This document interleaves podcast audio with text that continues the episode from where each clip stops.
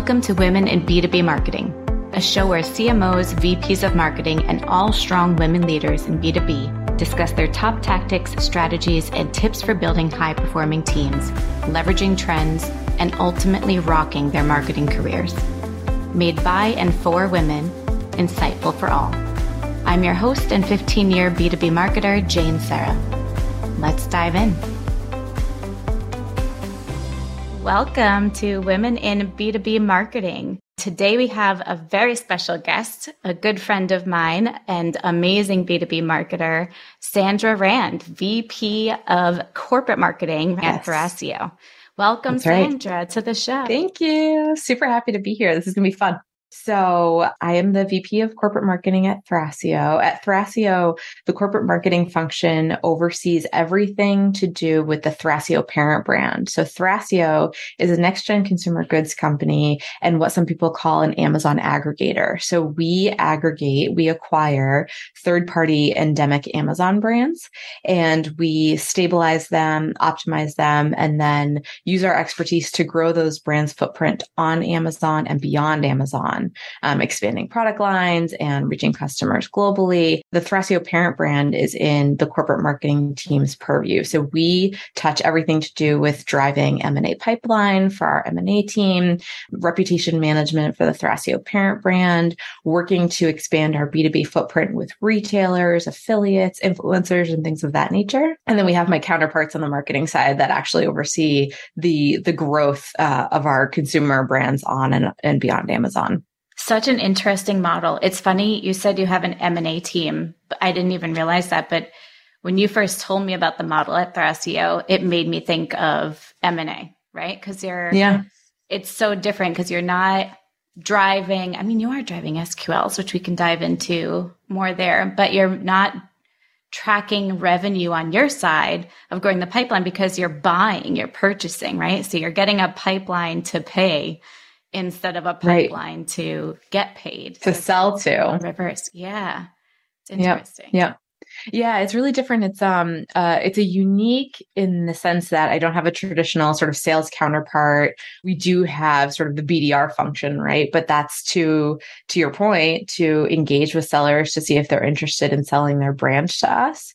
And then, we don't have ARR, recurring revenue. Those aren't sort of the metrics that we're focused on. We focus primarily on the acquired EBITDA. And we look at the EBITDA opportunity 12 months down the road for this brand. So how we sort of follow all the way the pipeline from marketing through M&A in terms of what can the brand grow to under our operations. We're still sort of mapping that. Obviously, this year has been an interesting challenge for e-commerce as some things have gone sideways and we've been dealing with, the sort of macro headwinds, but really being able to assess the value of an acquired brand based on how we can grow that once it's within our, under our management. Yeah. So interesting. But B2B, especially lately, and you mentioned this to me when we were talking previously, and I'm seeing it. I don't know if I'm seeing it more since you pointed it out to me, but all of the B2B content I see out there is truly SaaS focused. Great for me. I'm currently in SaaS, but there's a whole nother world of B2B marketing that is very service-based or other. So that's been a large portion of your background is the service side. Can you kind of dive into the different sides of B2B that you've seen from a marketing perspective? Yeah, it's interesting. So started my career in a PR agency working for technology companies. They were high tech, long deal cycle sort of investments, and then went into an education field where we were driving leads to colleges and universities for their sort of student pipeline for for-profit education, and then went on to a consulting role where, again, I was sort of working with a bunch of different organizations. One was back in the day, it was the Daily Deals thing was like super huge. And it was a B2B daily deals company. Again, not technology, not SaaS. And then went on to the agency world where we were driving pipeline for our biz dev team, which is where you and I met. And then now here at Thrasio, driving M&A pipeline to acquire these brands. So there hasn't been a whole lot of tech in my or SaaS in my background. And yet when you think about the best practices and the sort of thought leadership that's out there, it is very specifically tailored towards SaaS marketers.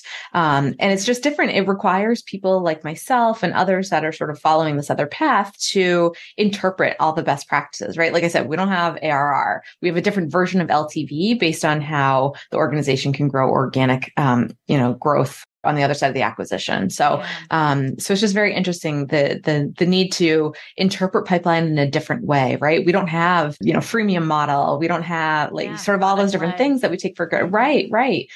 So everything is up for interpretation for this month. And it makes it both fun and interesting, right? There's not one sort of de facto thought leader that sort of speaks my language.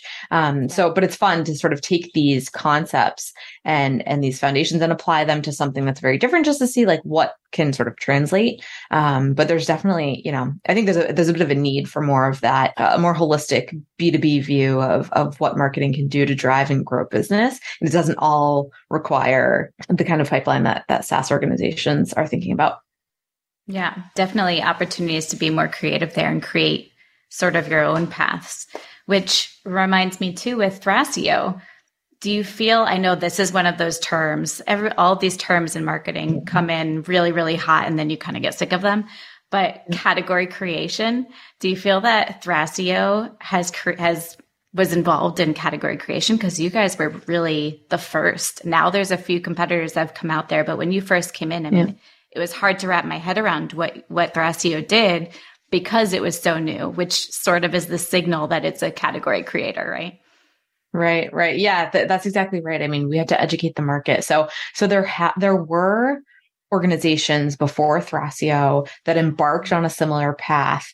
They did not succeed with the model. So that's sort of where Thrasio comes in. We, we sort of claim the first because we're the first to sort of get to certain milestones and growth. Mm-hmm. And so, it was certainly an interesting path. And I think the nature of category creation was the team started to carve into that before I joined, probably not even realizing. I do think there were some interesting things that we sort of joke that our founders educated the investor set from their desks, right? It was sort of during the beginning of COVID where we really started to get our traction.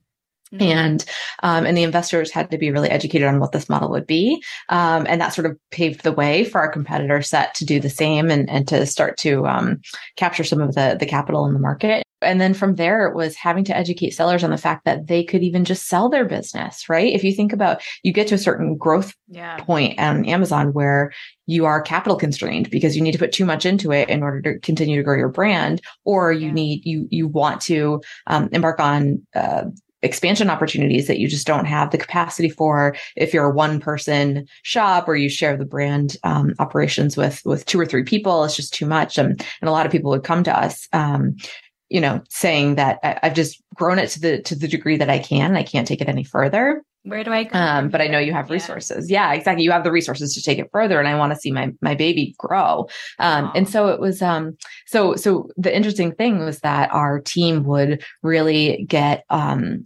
events and, on podcasts and webinars, just evangelizing the notion that you could sell your business. So many people didn't know that. So many people just give up on their Amazon brand if it became too much, or if they weren't getting the traction that they thought.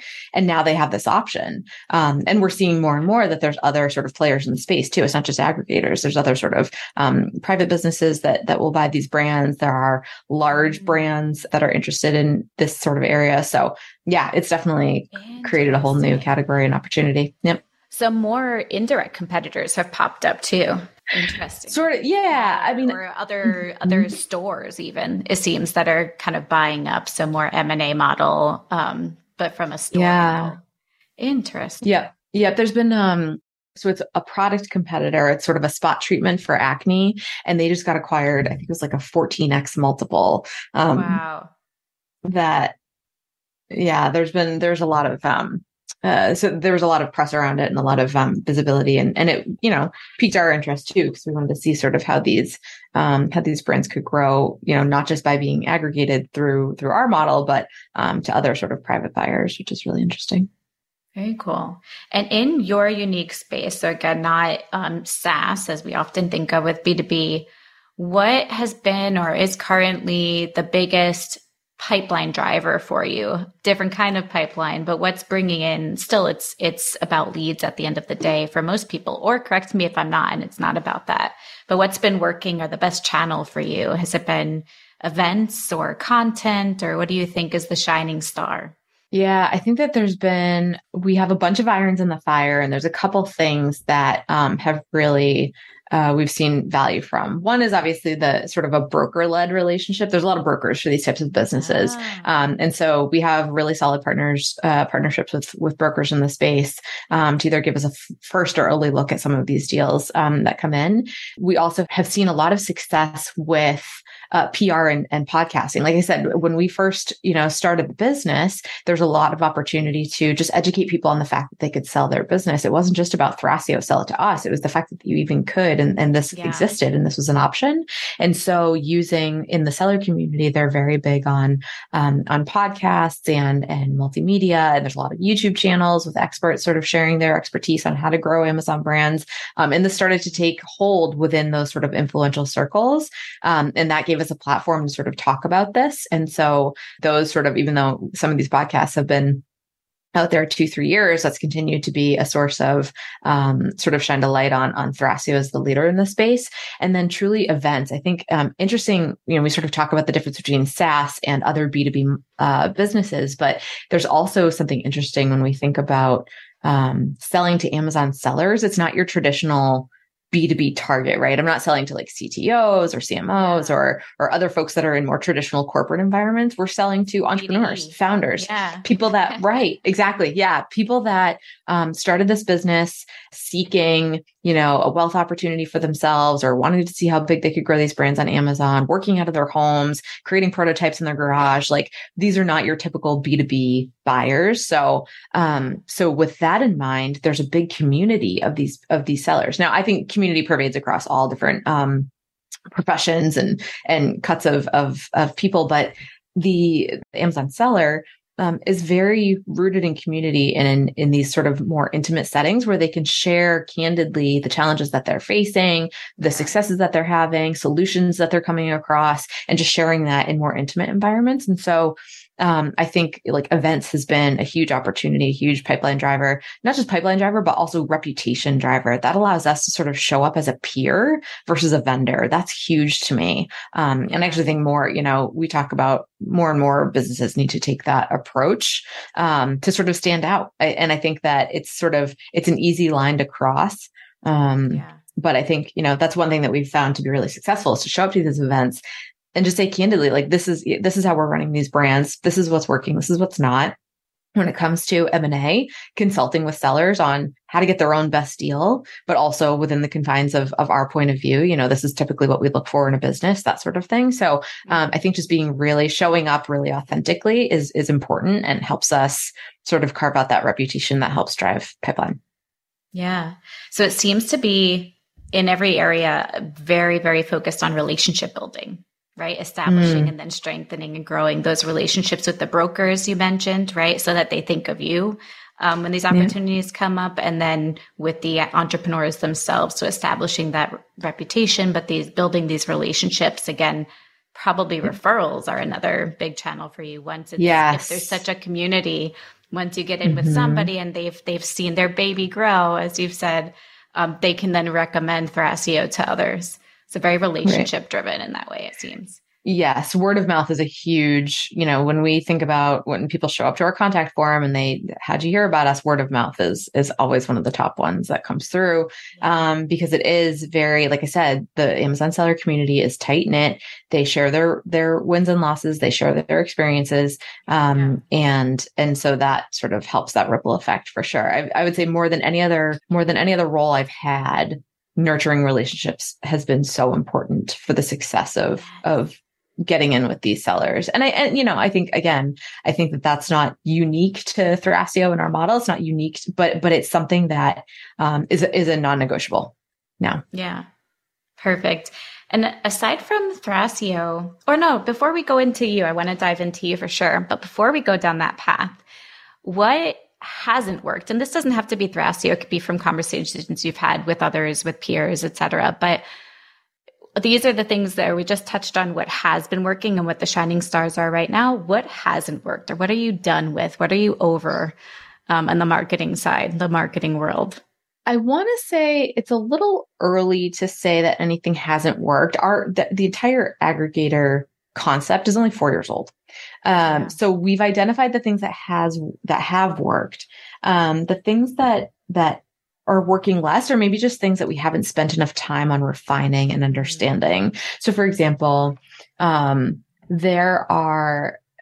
do think a rising tide lifts all ships. And I think that everything has its place and purpose. Again, I will say that people look to Thrasio, and we've been told in a number of different sort of venues that Thrasio has really professionalized the notion of selling on Amazon. One of the first events that we did for the organization, we showed up with this big 10 by 20 booth, and there was a big build, and we had contractors coming in and stuff hanging from the ceiling, and the vendors around us were very like pipe and drape, which is totally fine. But it was just sort of like, we showed up with a little bit of a flex on the brand side. Mm-hmm. Right. And I'm not, and so, so I do think the things that we're finding that don't work, it's probably just because our approach needs to be tweaked, or we need to do more of it and prove it out before we decide that it doesn't work. I don't think that we've, over the course of the last 2.5 years, we've done a lot, and we've probably dabbled in a lot of areas, but have never given some of these channels enough time to really mature and see whether or not it's meaningful in terms of working or not. So, I'm not ready to say that like nothing has worked for us, or things that we're just not spending time on. But I do think they have a time and place to grow and mature for our stack. Yeah. Yeah. I think like test opportunities. Yeah. To see how, work, not just the, yeah, exactly. Right. We did a lot of like paid advertising last year that, looking back on our strategy, okay, I would have approached it a different way. It didn't necessarily work for pipeline, but it worked for reputation. Okay. Well, then we start approaching things in a different way, with different metrics in mind, and tracking them and spending across the funnel a little bit differently. I think those are just things that I would change, and I wouldn't say it didn't work, but it provided learnings.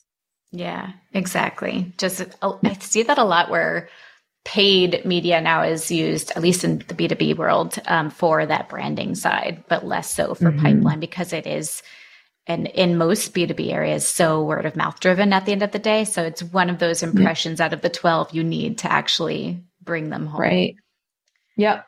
That's all right. And if you think about, sorry, I was going to say, like, if you think about the life cycle of some of these engagements, like some B2B businesses, I spoke with one yesterday, they're deal cycle was down to like 6 days, 5 days, 6 days.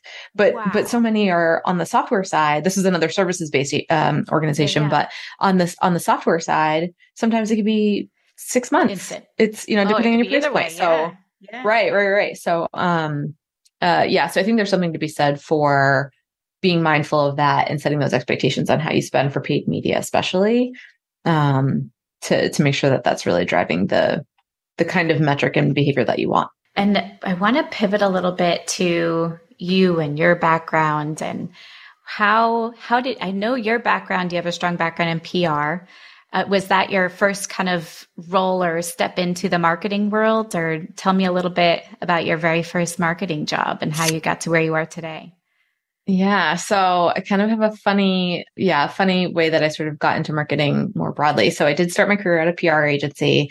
Was, this is before social media was a thing. It was, cold calling reporters and trying to tell them why they should write about my, enterprise technology client. And it wasn't necessarily a bad role. It just, it didn't satiate my interests or my desire to learn more about the broader function and discipline of marketing. So we had one client, that actually used, so it was a just pure play PR agency. We had one client that used us to do email marketing, and it was just very like simple HTML, like send this email once a month kind of thing. We were just sort of like the helpful resource for them. And I got placed on this client, and I learned HTML just to do this email send.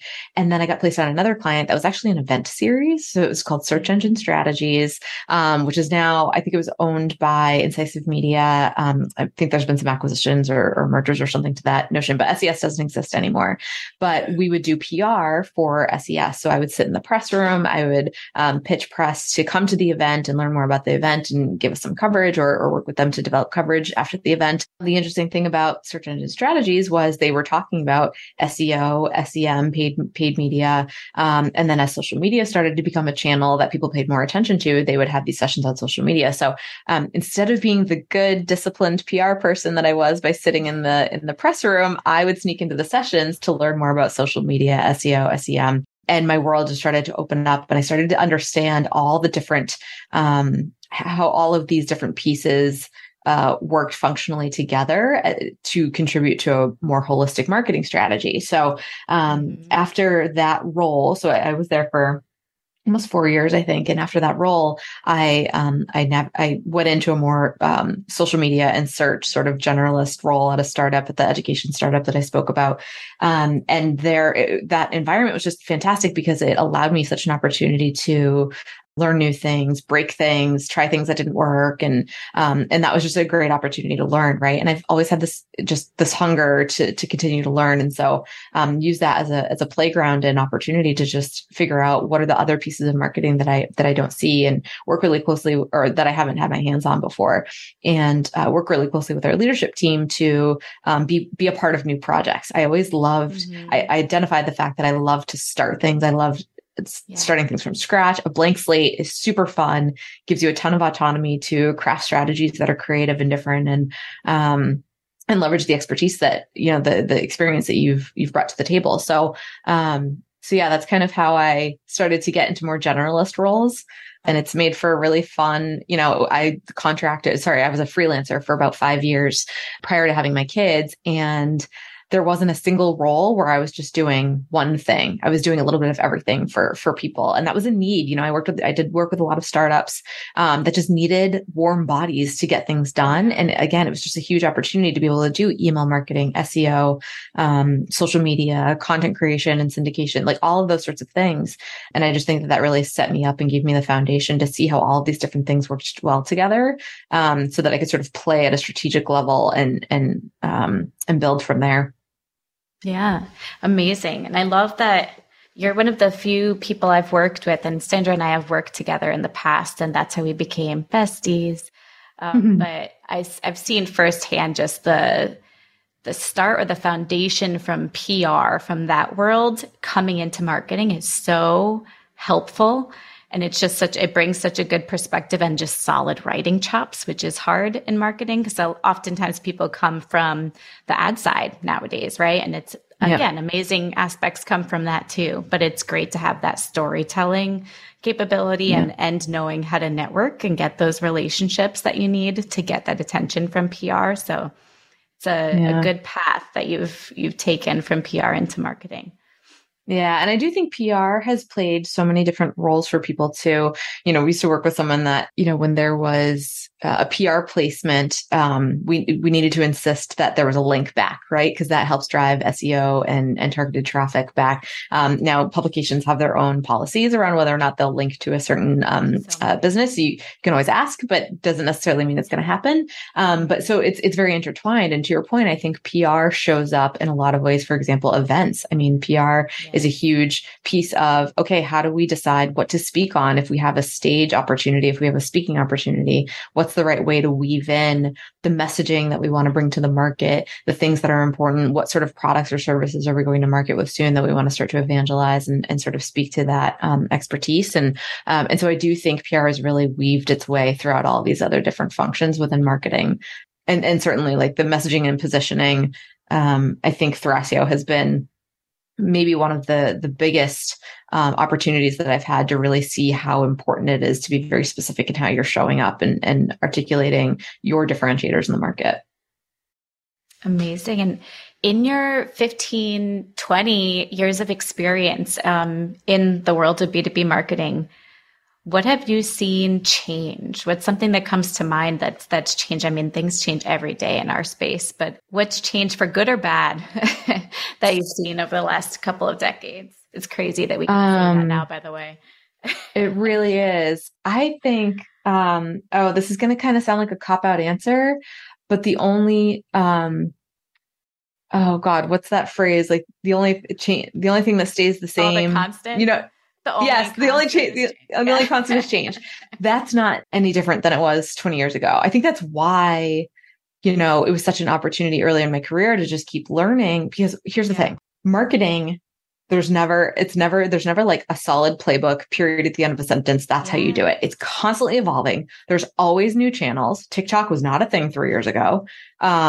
There's always new ways to use old channels. That's evolving. There's always different expectations from B2B buyers. We're seeing this huge shift now, right? Everyone's talking sort of about the dark social and demand creation versus demand capture. And so all of these things are constantly moving.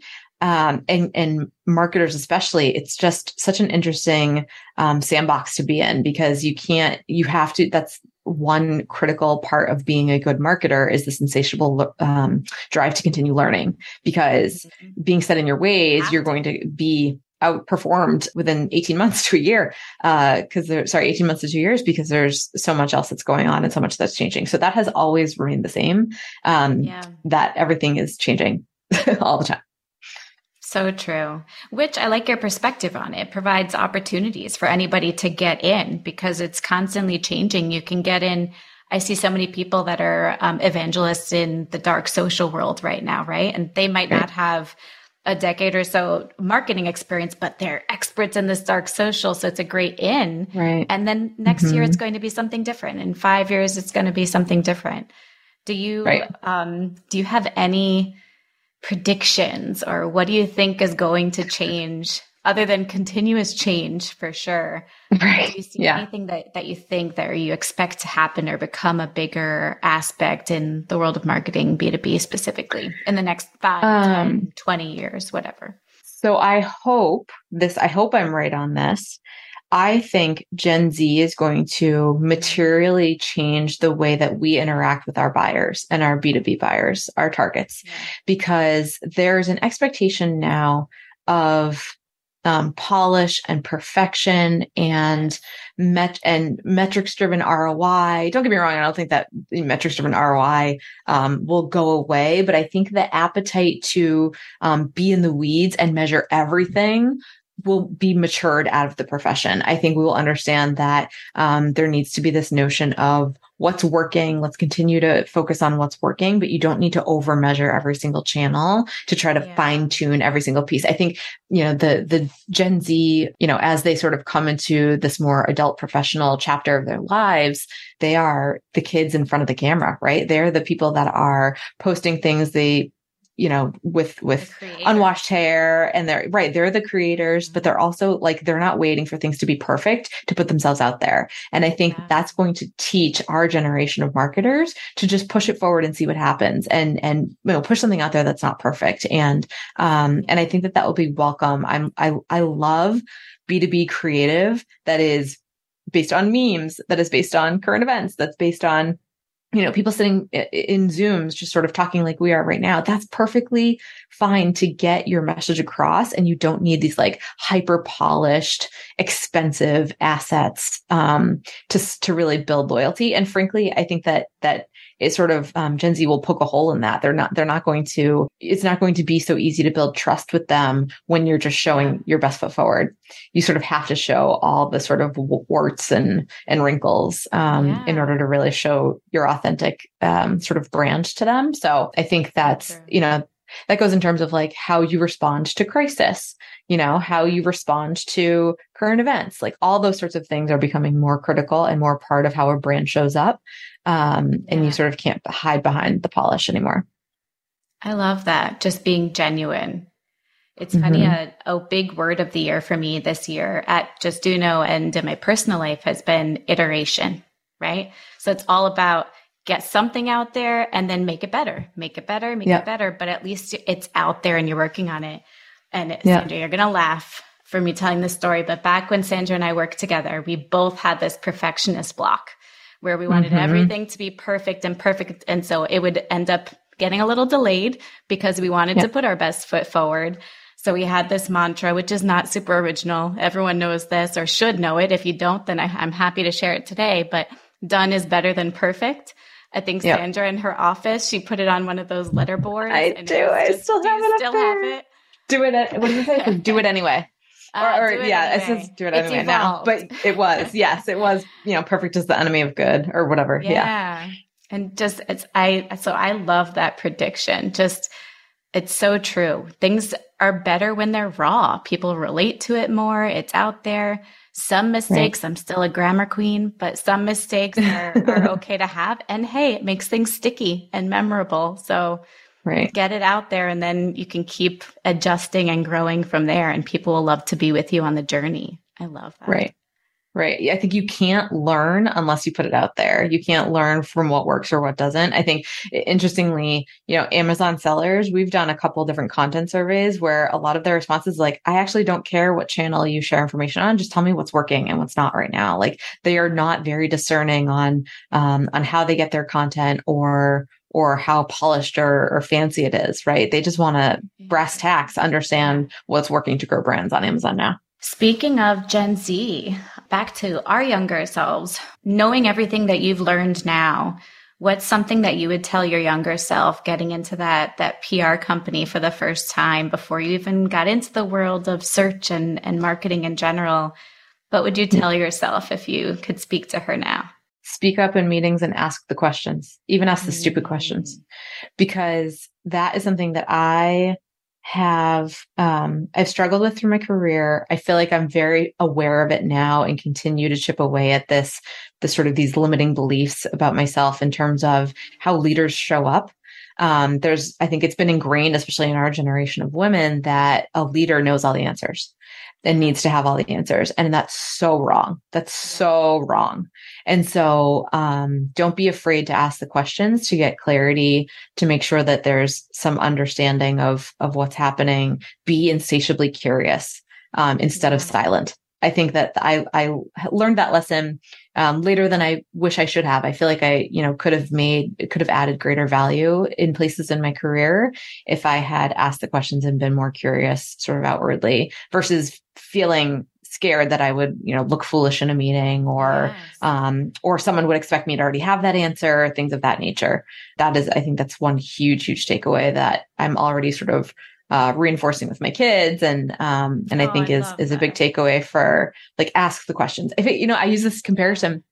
Do you remember in high school when you were in, you know, some sort of math class towards your junior, senior year, you're probably working on more advanced things. And there was that one girl that always asked for clarity, and you secretly, like, thank God she's in this class because she's asking that question. And I'm so, like, I don't want to answer. I don't want to raise my hand and ask that question because I feel stupid, but she's asking that question. Yeah. Like, that's who you need to be in a boardroom, in a meeting, in a senior leadership meeting, in an all hands. Like, that's who you need to be because so many other people have that same question. So getting over that hump and putting yourself out there is a huge opportunity. And in turn, you look like a better leader. You're a better leader by asking those questions and getting that clarity and getting those inputs. So 100%, that's the one. First of all, goosebump response, because that's so true. I think I love that you're saying this. And it's interesting. I think back when throughout our career, as we were advancing, you're right. I think that the mentality has shifted over the last 5 years, maybe, where now in all of the leadership training and any kind of coaching you take, it's all about asking the right questions, right? That's encouraged. Mm-hmm. That's a positive now, which is amazing. It should be. But back 10, 15 years ago, it was so the opposite. It seems for both of us, at least, where it was, you didn't want to ask the question. You didn't want to seem like you didn't know what you were talking about. You couldn't own what you didn't know. Right. It was frowned upon. So you just kind of kept quiet and then researched afterwards, tried to figure out your own answers. I love that has evolved already. And that would be great advice.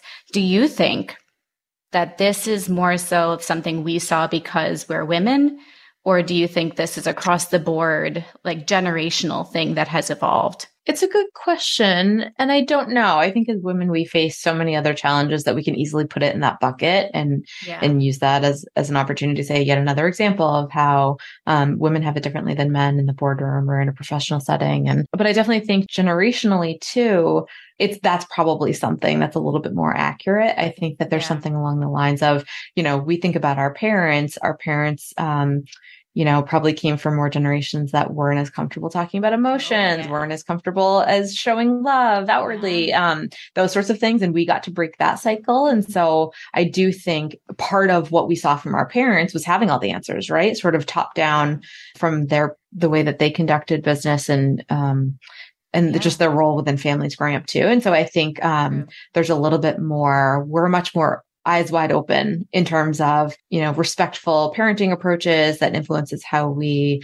work with our teams. And I think, you know, obviously I'm just speaking towards us because we're parents. I think this applies even to people that don't have families of their own, but I think, there's definitely something to be said for, Gen Z is a lot more fearless than we are. And so, it will be an interesting balance to see how they really come into their own in a professional setting. You're also making me think back, when I first started my career, generationally speaking, right? My parents, I had my first job out of college after internships and whatnot. And I was there for maybe 4 years. Great company, love them to this day. But I knew that I needed to be elsewhere. I needed growth. I was still super young. I was working not in the city. Back when I was in New York, I was in a suburb. I just needed growth and networking. I needed the next step. But I spoke to my parents about this. You know, back when you're 21, you go to them for advice, maybe. Mm-hmm. And they were like, "Don't leave. You have it so good there. You have to stay."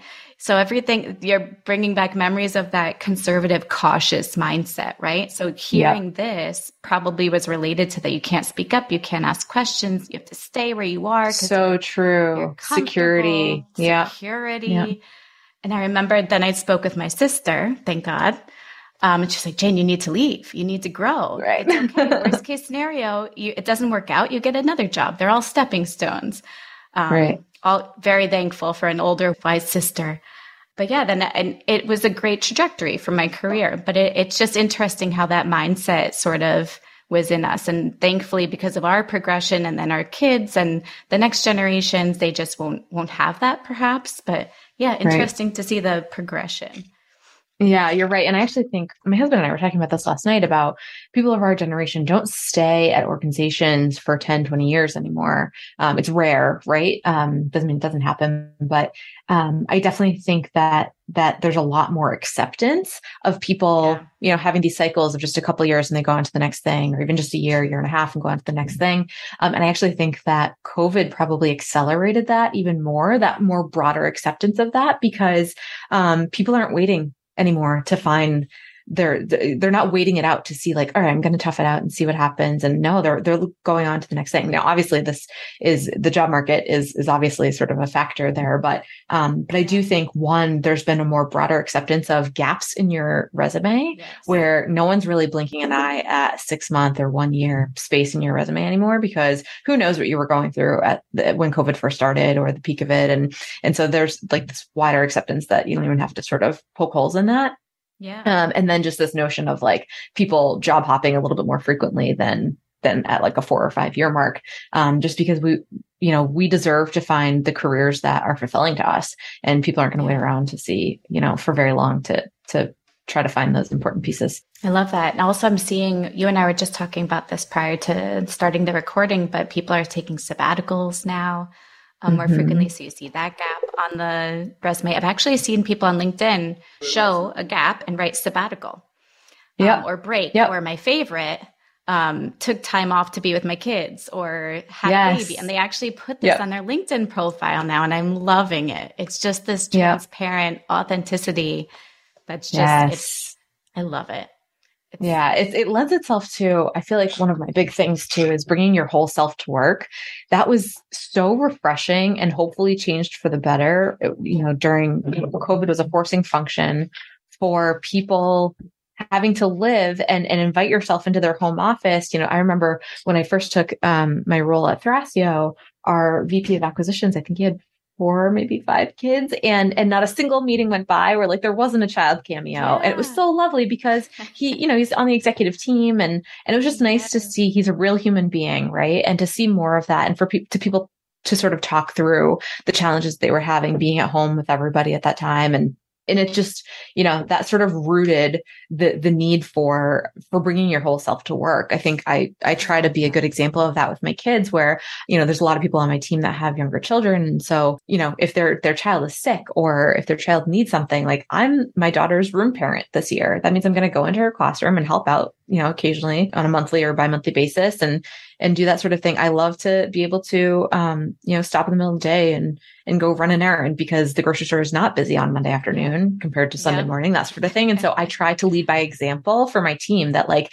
this is a blend, right? I have stuff to do. You have stuff to do. When things go sideways with current events, obviously we've had a bunch of polarizing sort of examples of things that are really impacting people personally, sort of in the world right now, and encouraging my team to take that space to take the day off, process, do what they need to do to sort of center themselves to be able to deliver their best work. That is super important to me. And so, like I said, hopefully I try to lead by example on that, but just reinforcing to people like you are a whole human being. I don't need you sitting at your computer 9 to 5 cranking out work. Like I need you to be in a healthy headspace to deliver good work when it's due. And I think that pays back in spades. Totally agree. I still have somebody on my team, not right now, maybe a year ago, who told me, oh, no, this happens still periodically. Oh, I'm going to be offline. If you'd see me off Slack, I have to hop out to do X, Y, Z. I'm like, you don't have to tell me that. Right. I trust you. I hired you. You're still here because I trust you. You're doing your job. That's what matters. And I agree. You're, there's so many other elements to your life other than this one component of this job. Hopefully your career is important to you, but it's one piece and there's other things that are being juggled. So as long as the job's getting done, I don't need to watch the green light turn red on Slack, see that you're offline. I'm never looking at that. No one should. If people are, maybe reconsider where you are, everyone. I know. What is your manager doing to you or your workplace doing to you that's reinforcing that? I completely agree. It's always been my philosophy that just get stuff done. Like get your stuff done. And I think that was my philosophy because that's what I wanted, because there was a lot of micromanaging earlier in my career.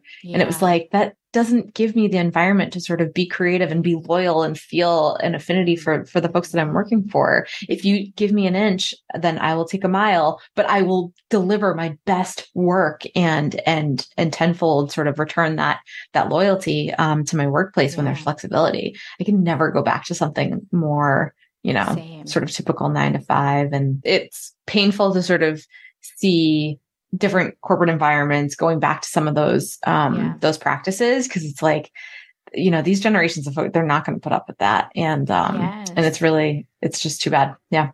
Yeah. You see some companies now, I mean, I hate to say post COVID, almost knock on wood. Cause we're not, I mean, I guess officially it's over, but who knows? It's just life now.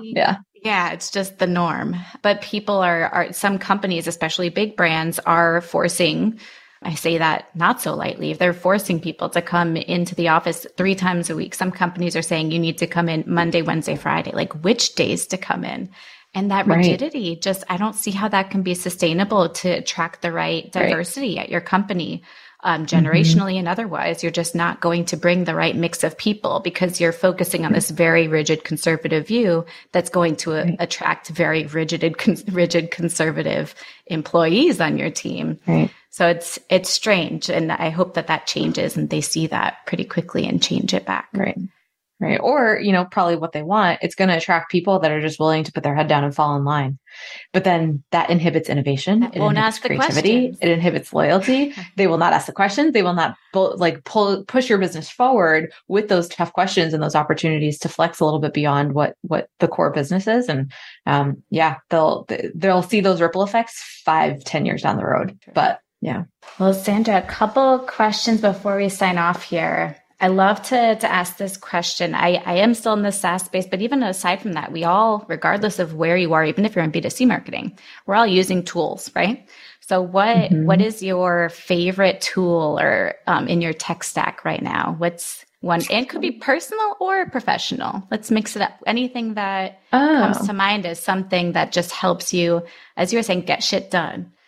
Yeah, for sure. So there's a couple. So I'll speak to one professional and one personal.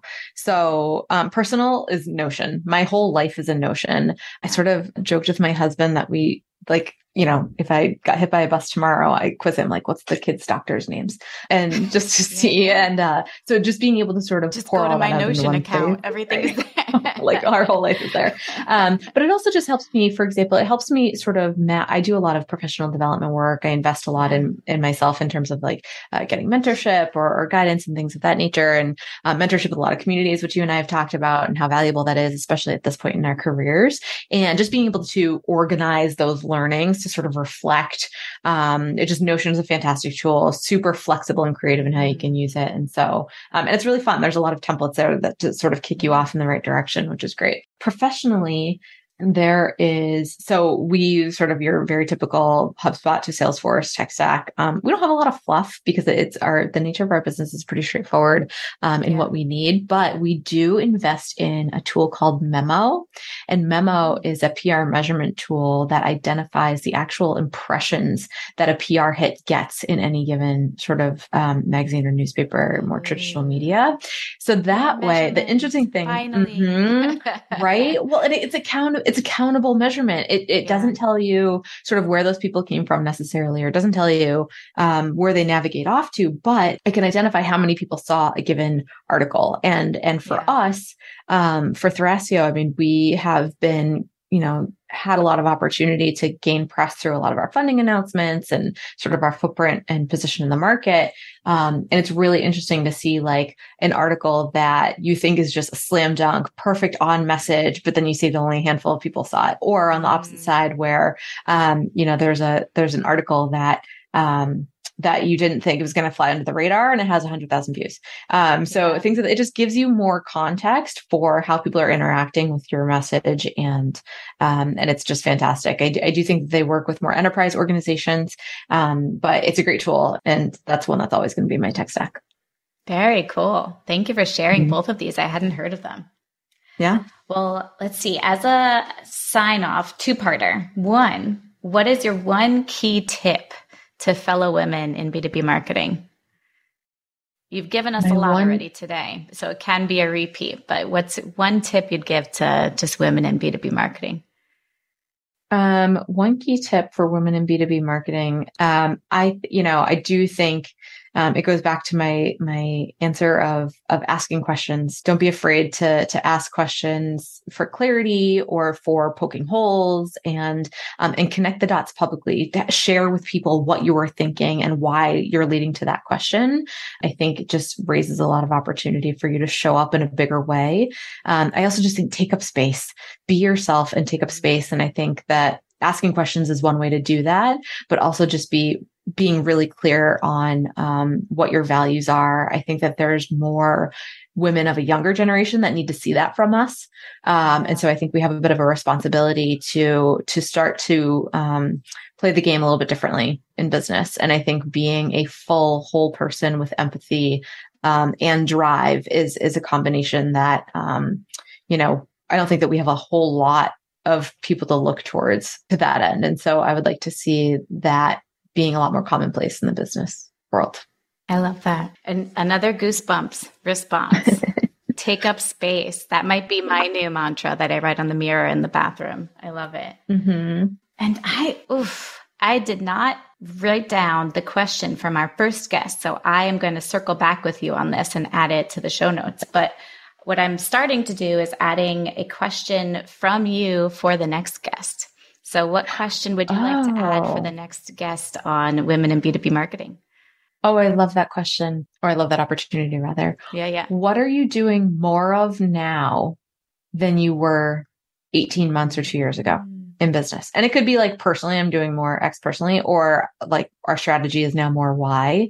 It could be business strategy related, or it could just be in general, how you're showing up at work. Like what are you doing more now that you weren't doing 2 years ago? I love that.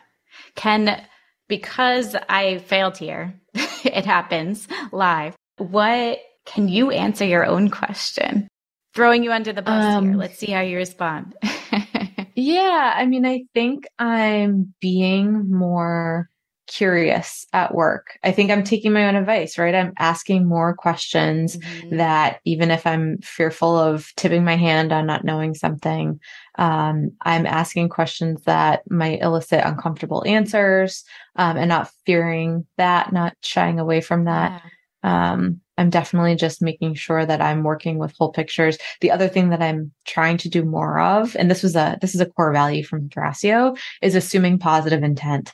That has really chipped away at old Sandra. API. I definitely, it's easy to sort of jump to conclusions when you don't know all the answers, but they go hand in hand. The more you dig in and ask questions and understand motives or context or where someone's coming from, the more you can understand that, there's a lot of good people out there that are smart, caring, and invested in what you're doing too. They're just approaching it in a different way.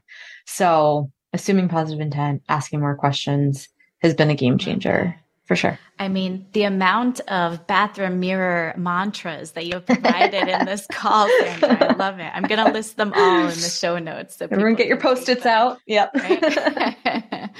I love it. So if anybody wants to connect with you after this call, where's the best place to do so? The best way to do so is probably on LinkedIn. Sandra Rand, I think my maiden name is still on my profile, Sandra Prue Rand, at Thrasio. And my email at work is sandra.rand@thrasio.com. And I'm on Twitter, though not very actively, so probably not best to follow me there. But yeah, I'm around on the internets, as everyone else is. So just do a little, actually don't do a Google anymore because I think someone else has the name Sandra Rand and she's a little bit more thoughtful about her digital presence than I am. Interesting. So, I'll have to search now and see. It's been a while since I've searched myself too. Reminder. Yeah. To do so. Yeah. I will put all of these links in the show notes so everybody can reach out if they can't find you. But thank you, Sandra, so much for joining me today. It's been a blast, as always, chatting with you. And thanks for all of the knowledge drops throughout. I love it. Yeah, for sure. Happy to do it. This is fun. Thank you. We'll talk soon. Bye.